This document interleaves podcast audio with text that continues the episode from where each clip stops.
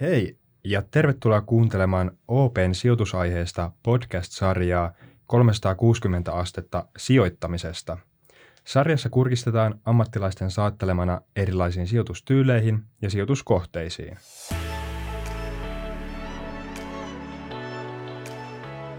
Tässä ekassa jaksossa aiheena on fundamentaali osakesijoittaminen. Mukana OP Varainhoidon salkunhoitajat Teemu Salonen. Terve sekä Lauri Tilman. Moi.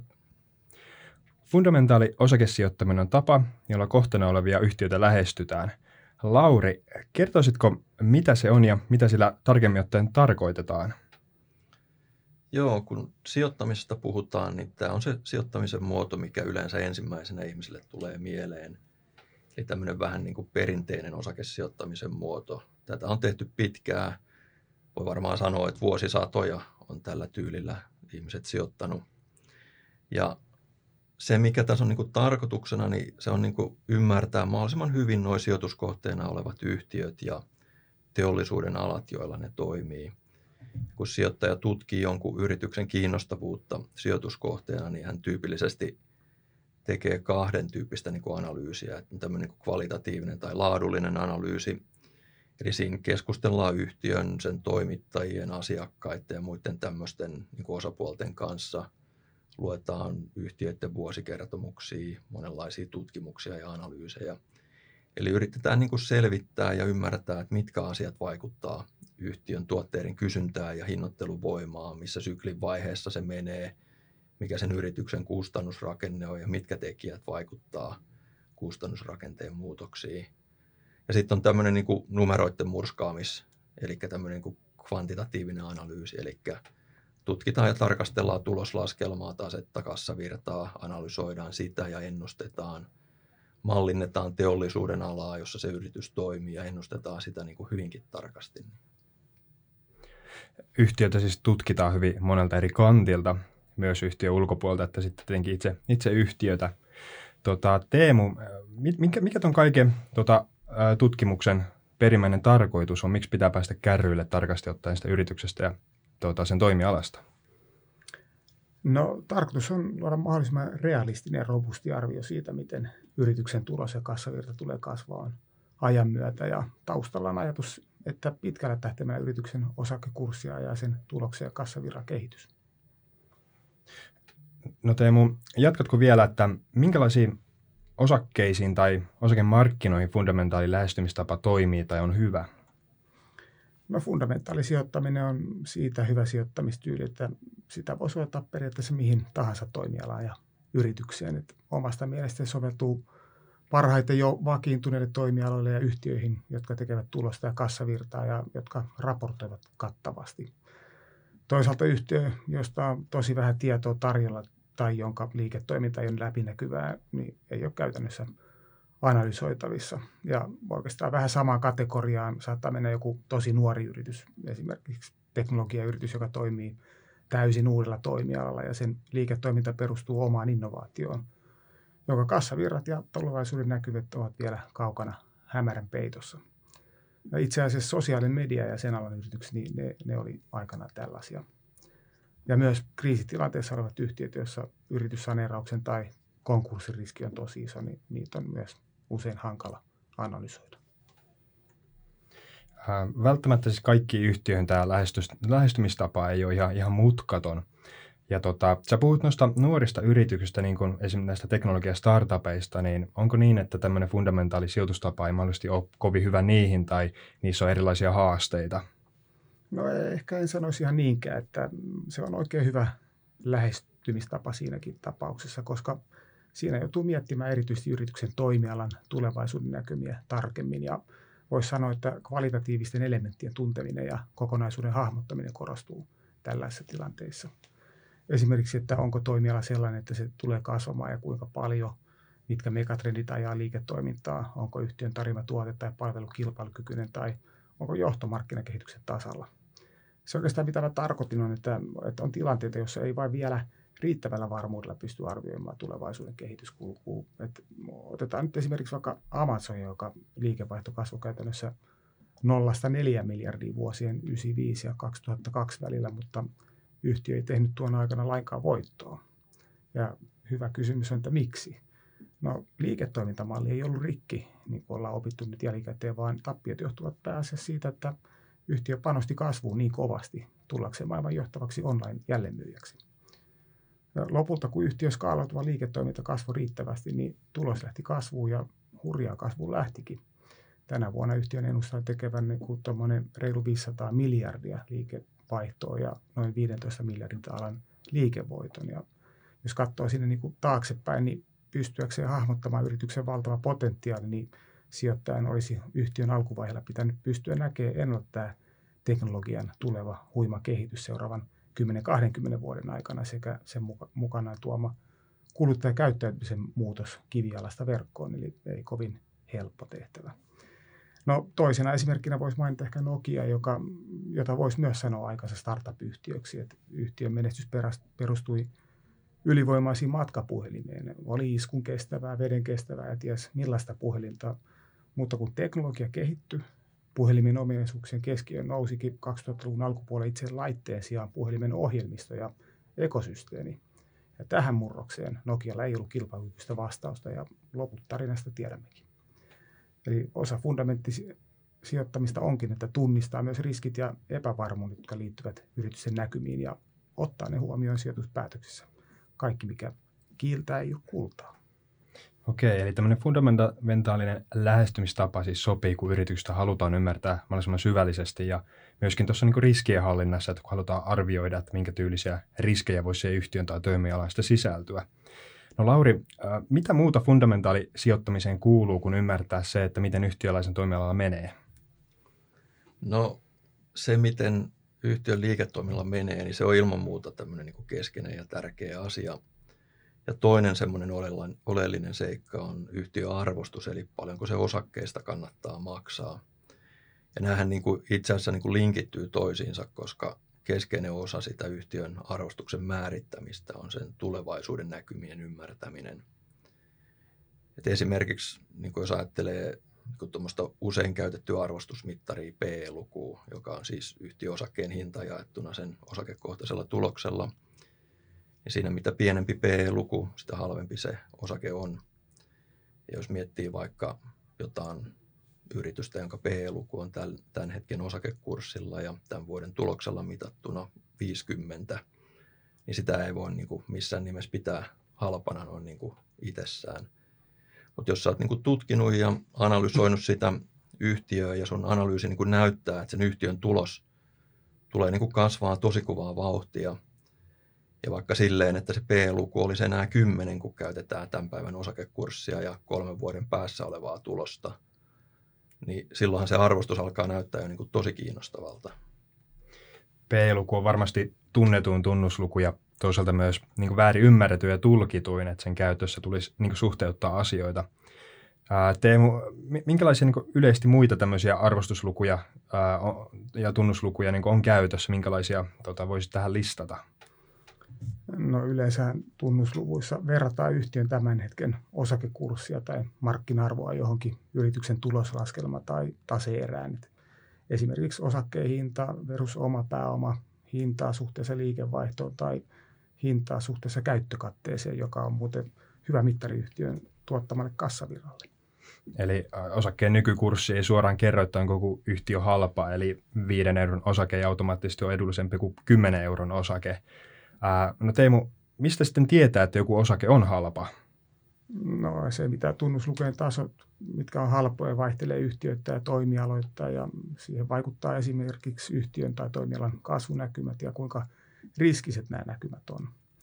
Että arvostustasojen vaihtelun välistä saa käsityksen, kun tutkii, millä tasolla yhtiön tunnusluku, kuten P, on historiassa liikkunut ja vastaavasti, jos on seurannut pitkään niitä yhtiöitä, joihin sijoittaa, niin silloin saa hyvän käsityksen, missä – missä haarukassa arvostuskertoimet kussakin suhdanteen vaiheessa, vaiheessa tyypillisesti liikkuvat.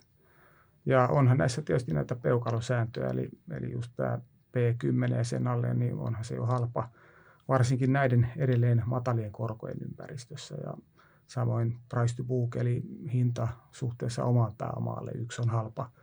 Silloin yhtiön markkinarvo on matalampi kuin sen tasearvo, eli sijoittajat odottavat, että yhtiö ei, ei luo, vaan tuhoaa arvoa.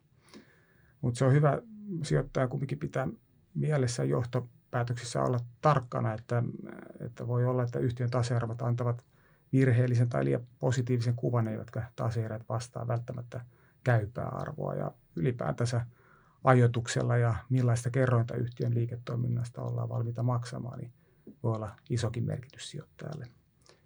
Esimerkiksi aiemmin mainitsemassani Amazonin tapauksessa niin osakekurssi oli 2008 finanssikriisissä vain noin puolet 10 vuotta aiemmasta 99 teknokuplan korkeimmista kurssinoteerauksista.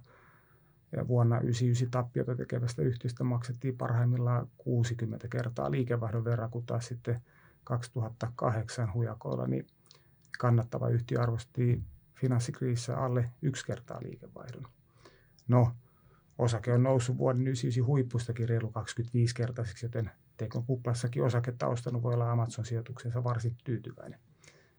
Nokian tapauksessa sijoittajalle ei, ei ole käynyt ihan yhtä hyvin, eli vuosituhannen vaihteessa yhtiö arvostettiin reilu 200 miljardin euron arvoiseksi, mikä vastasi sillasta PE-kerrointa reilu 100 ja noin seitsemän kertaa liikevaihtoa. Ja jos katsoo tänä päivänä, niin viidenneksen pienempää liikevaihtoa tekevä yhtiö markkina-arvo 88 miljardia ja yrityksestä maksaa enää 12 kertaa vuoden 22 tulos ja enää yhden kerran liikevaihdon verran. Tunnusluvut tuntuu aika suoraviivaiselta tavalta tutkia yhtiön arvostusta ja siihen varmasti löytyy erilaisia vaihtoehtoja ja niiden yhdistelmiä. onko muita tapoja arvioida osakkeen arvostusta kuin nämä? No yleisesti käytetään myös tämmöisiä tulevien kassavirtojen diskonttoista nykyarvoa, että siinä yrityksen tulosta ja kassavirtaa mallinnetaan useita vuosia eteenpäin ja diskontotaan tähän päivään. Jos yrityksen rakenne ja liiketoiminta on muuttunut vuosien varrella ja, ja se on mukana erilaisilla toimialoilla, niin tämän tyyppinen mallintaminen voi olla ihan erittäin hyödyllistä.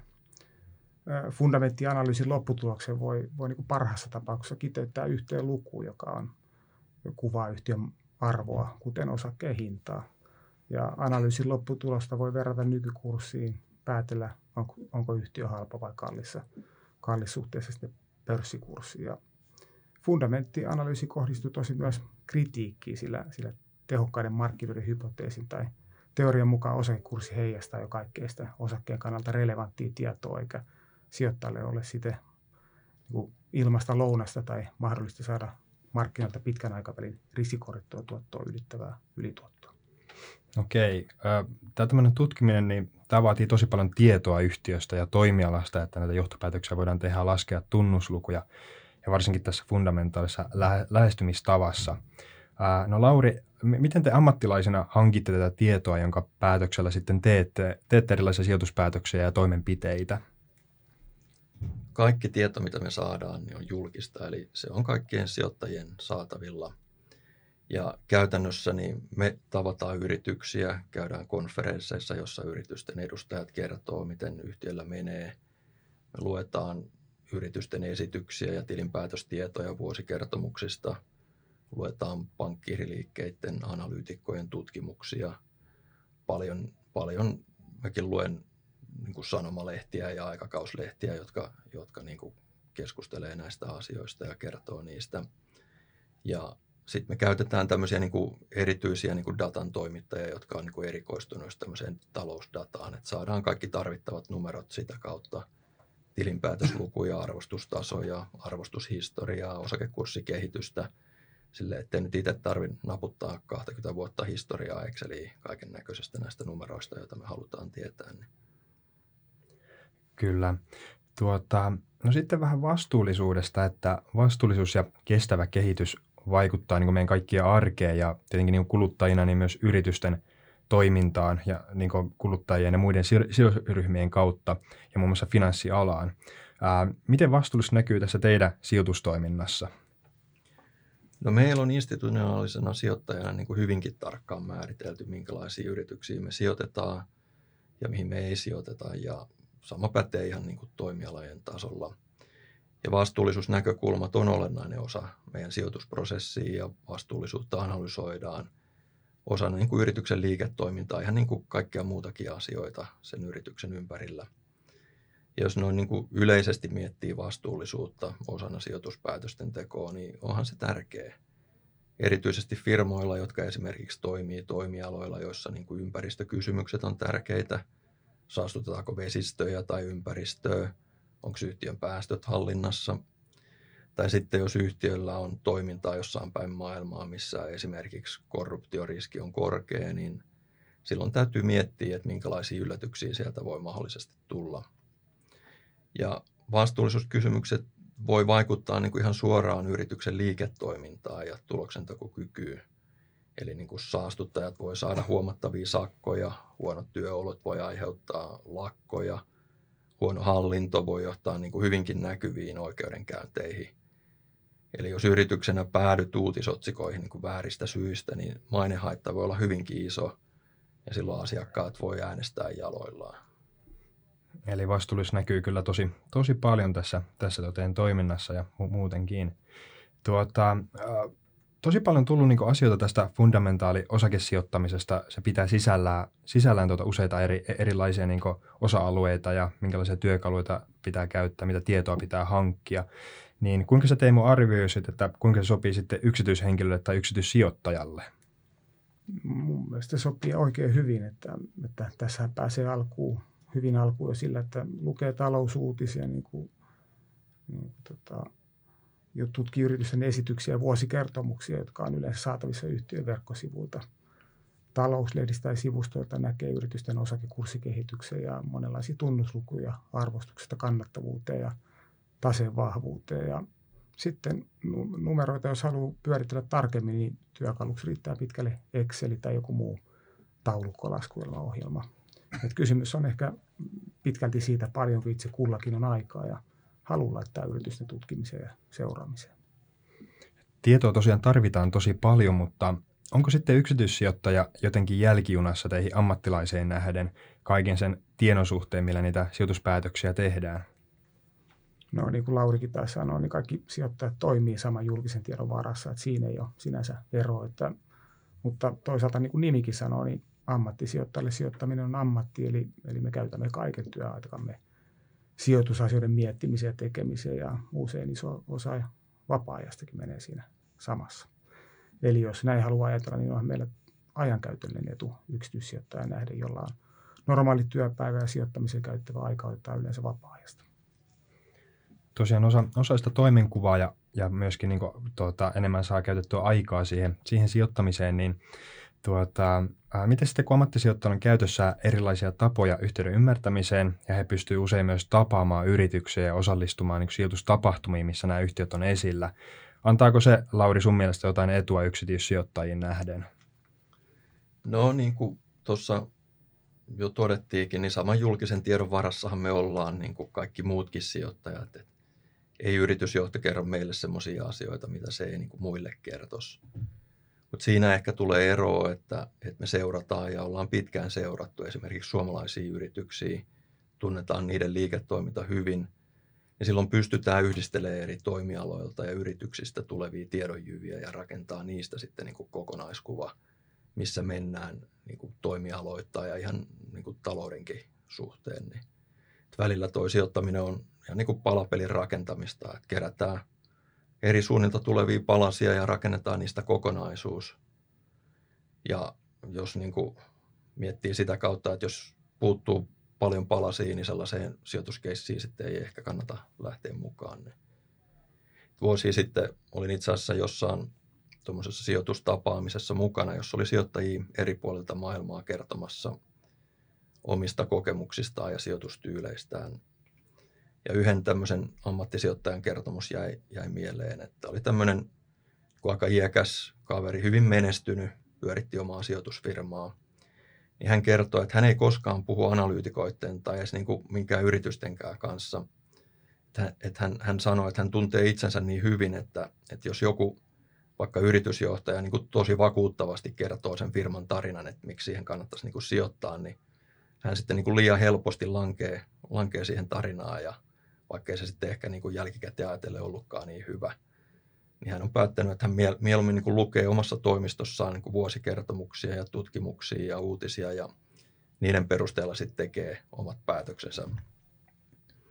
Et no, ehkä tämä on vähän niin kuin ääritapaus, mutta esimerkki siitä, että kullekin meistä toimii, toimii oma lähestymistapa ja menestyäkseen sijoittajana ei välttämättä tarvitse olla mukana kaikissa konferensseissa, konferensseissa ja yhtiötapaamisissa. Mutta varmaan voisi sanoa, että ammattilaisten niin työkalupakki, millaisia työkaluja on käytössä, niin se on hiukan erilainen kuin minkälainen yksityissijoittajan sijoittajan sitten valikoima on. Varmaan hyvin puhutaan, että voi olla laajempi tai erilaisia työkaluja sitten paremmin käytössä. No toki, että ihan niin kuin ravintolan keittiö on järempää tasoa kuin kotikeittiö, niin meillä on reaaliaikaiset uutissyötteet ja tietokannat, joissa on useita vuosia historiallista dataa yrityksistä, joilla voidaan sitten tutkia menneitä trendejä ja ylipäätänsä kattavat tiedonlähteet ja järjestelmät. Ja lisäksi on, meillä on yhteistyökumppanille verkosto, joka tuottaa yhtiöanalyysiä ja näistä kaikista maksetaankin toki aika paljon, minkä vuoksi niin kustannussyistä se ei ole sitten ihan täysin yksityissijoittajan ulottuvilla. No miten tämmöinen fundamentaali osakesijoittaminen näkyy täällä meillä OPlla, että mitä fundamentaalisijoitustapaa käyttäviä osakerahastoja meillä on valikoimassa? No voisi esimerkiksi mainita meidän Suomi-rahastot, niin kuin OP Suomi, OP Suomi pienyhtiöt, jotka sopii hyvin tähän fundamentaalisijoittamisen piiriin, kun ollaan niin kuin maantieteellisesti lähellä näitä yrityksiä, ymmärretään niiden toimintaympäristö ja, ja niin kuin ylipäätään, miten asiat niin kuin täällä toimii.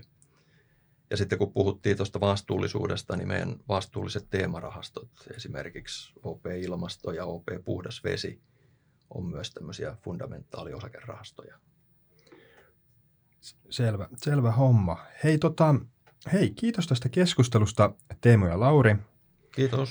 Kiitos oli tosi tuota, mielenkiintoista perehtyä syömin tähän sijoitustyyliin ja tosiaan se palvelee niin yksityissijoittajia kuin myös salkuhoitajia ja muita sijoitusammattilaisia, että sitä varmasti löytyy paljon, paljon tuota hyviä työkaluja, että miten hallita sitä omaa sijoitussalkkua ja voi tehdä itsestä toimintaa tai sitten ulkoistaa tietenkin niin rahastojen kautta, että jos haluaa kuitenkin niin hyödyntää sijoitustyyliä, niin välttämättä itse ei ole pakko olla sitten sitä tekemässä.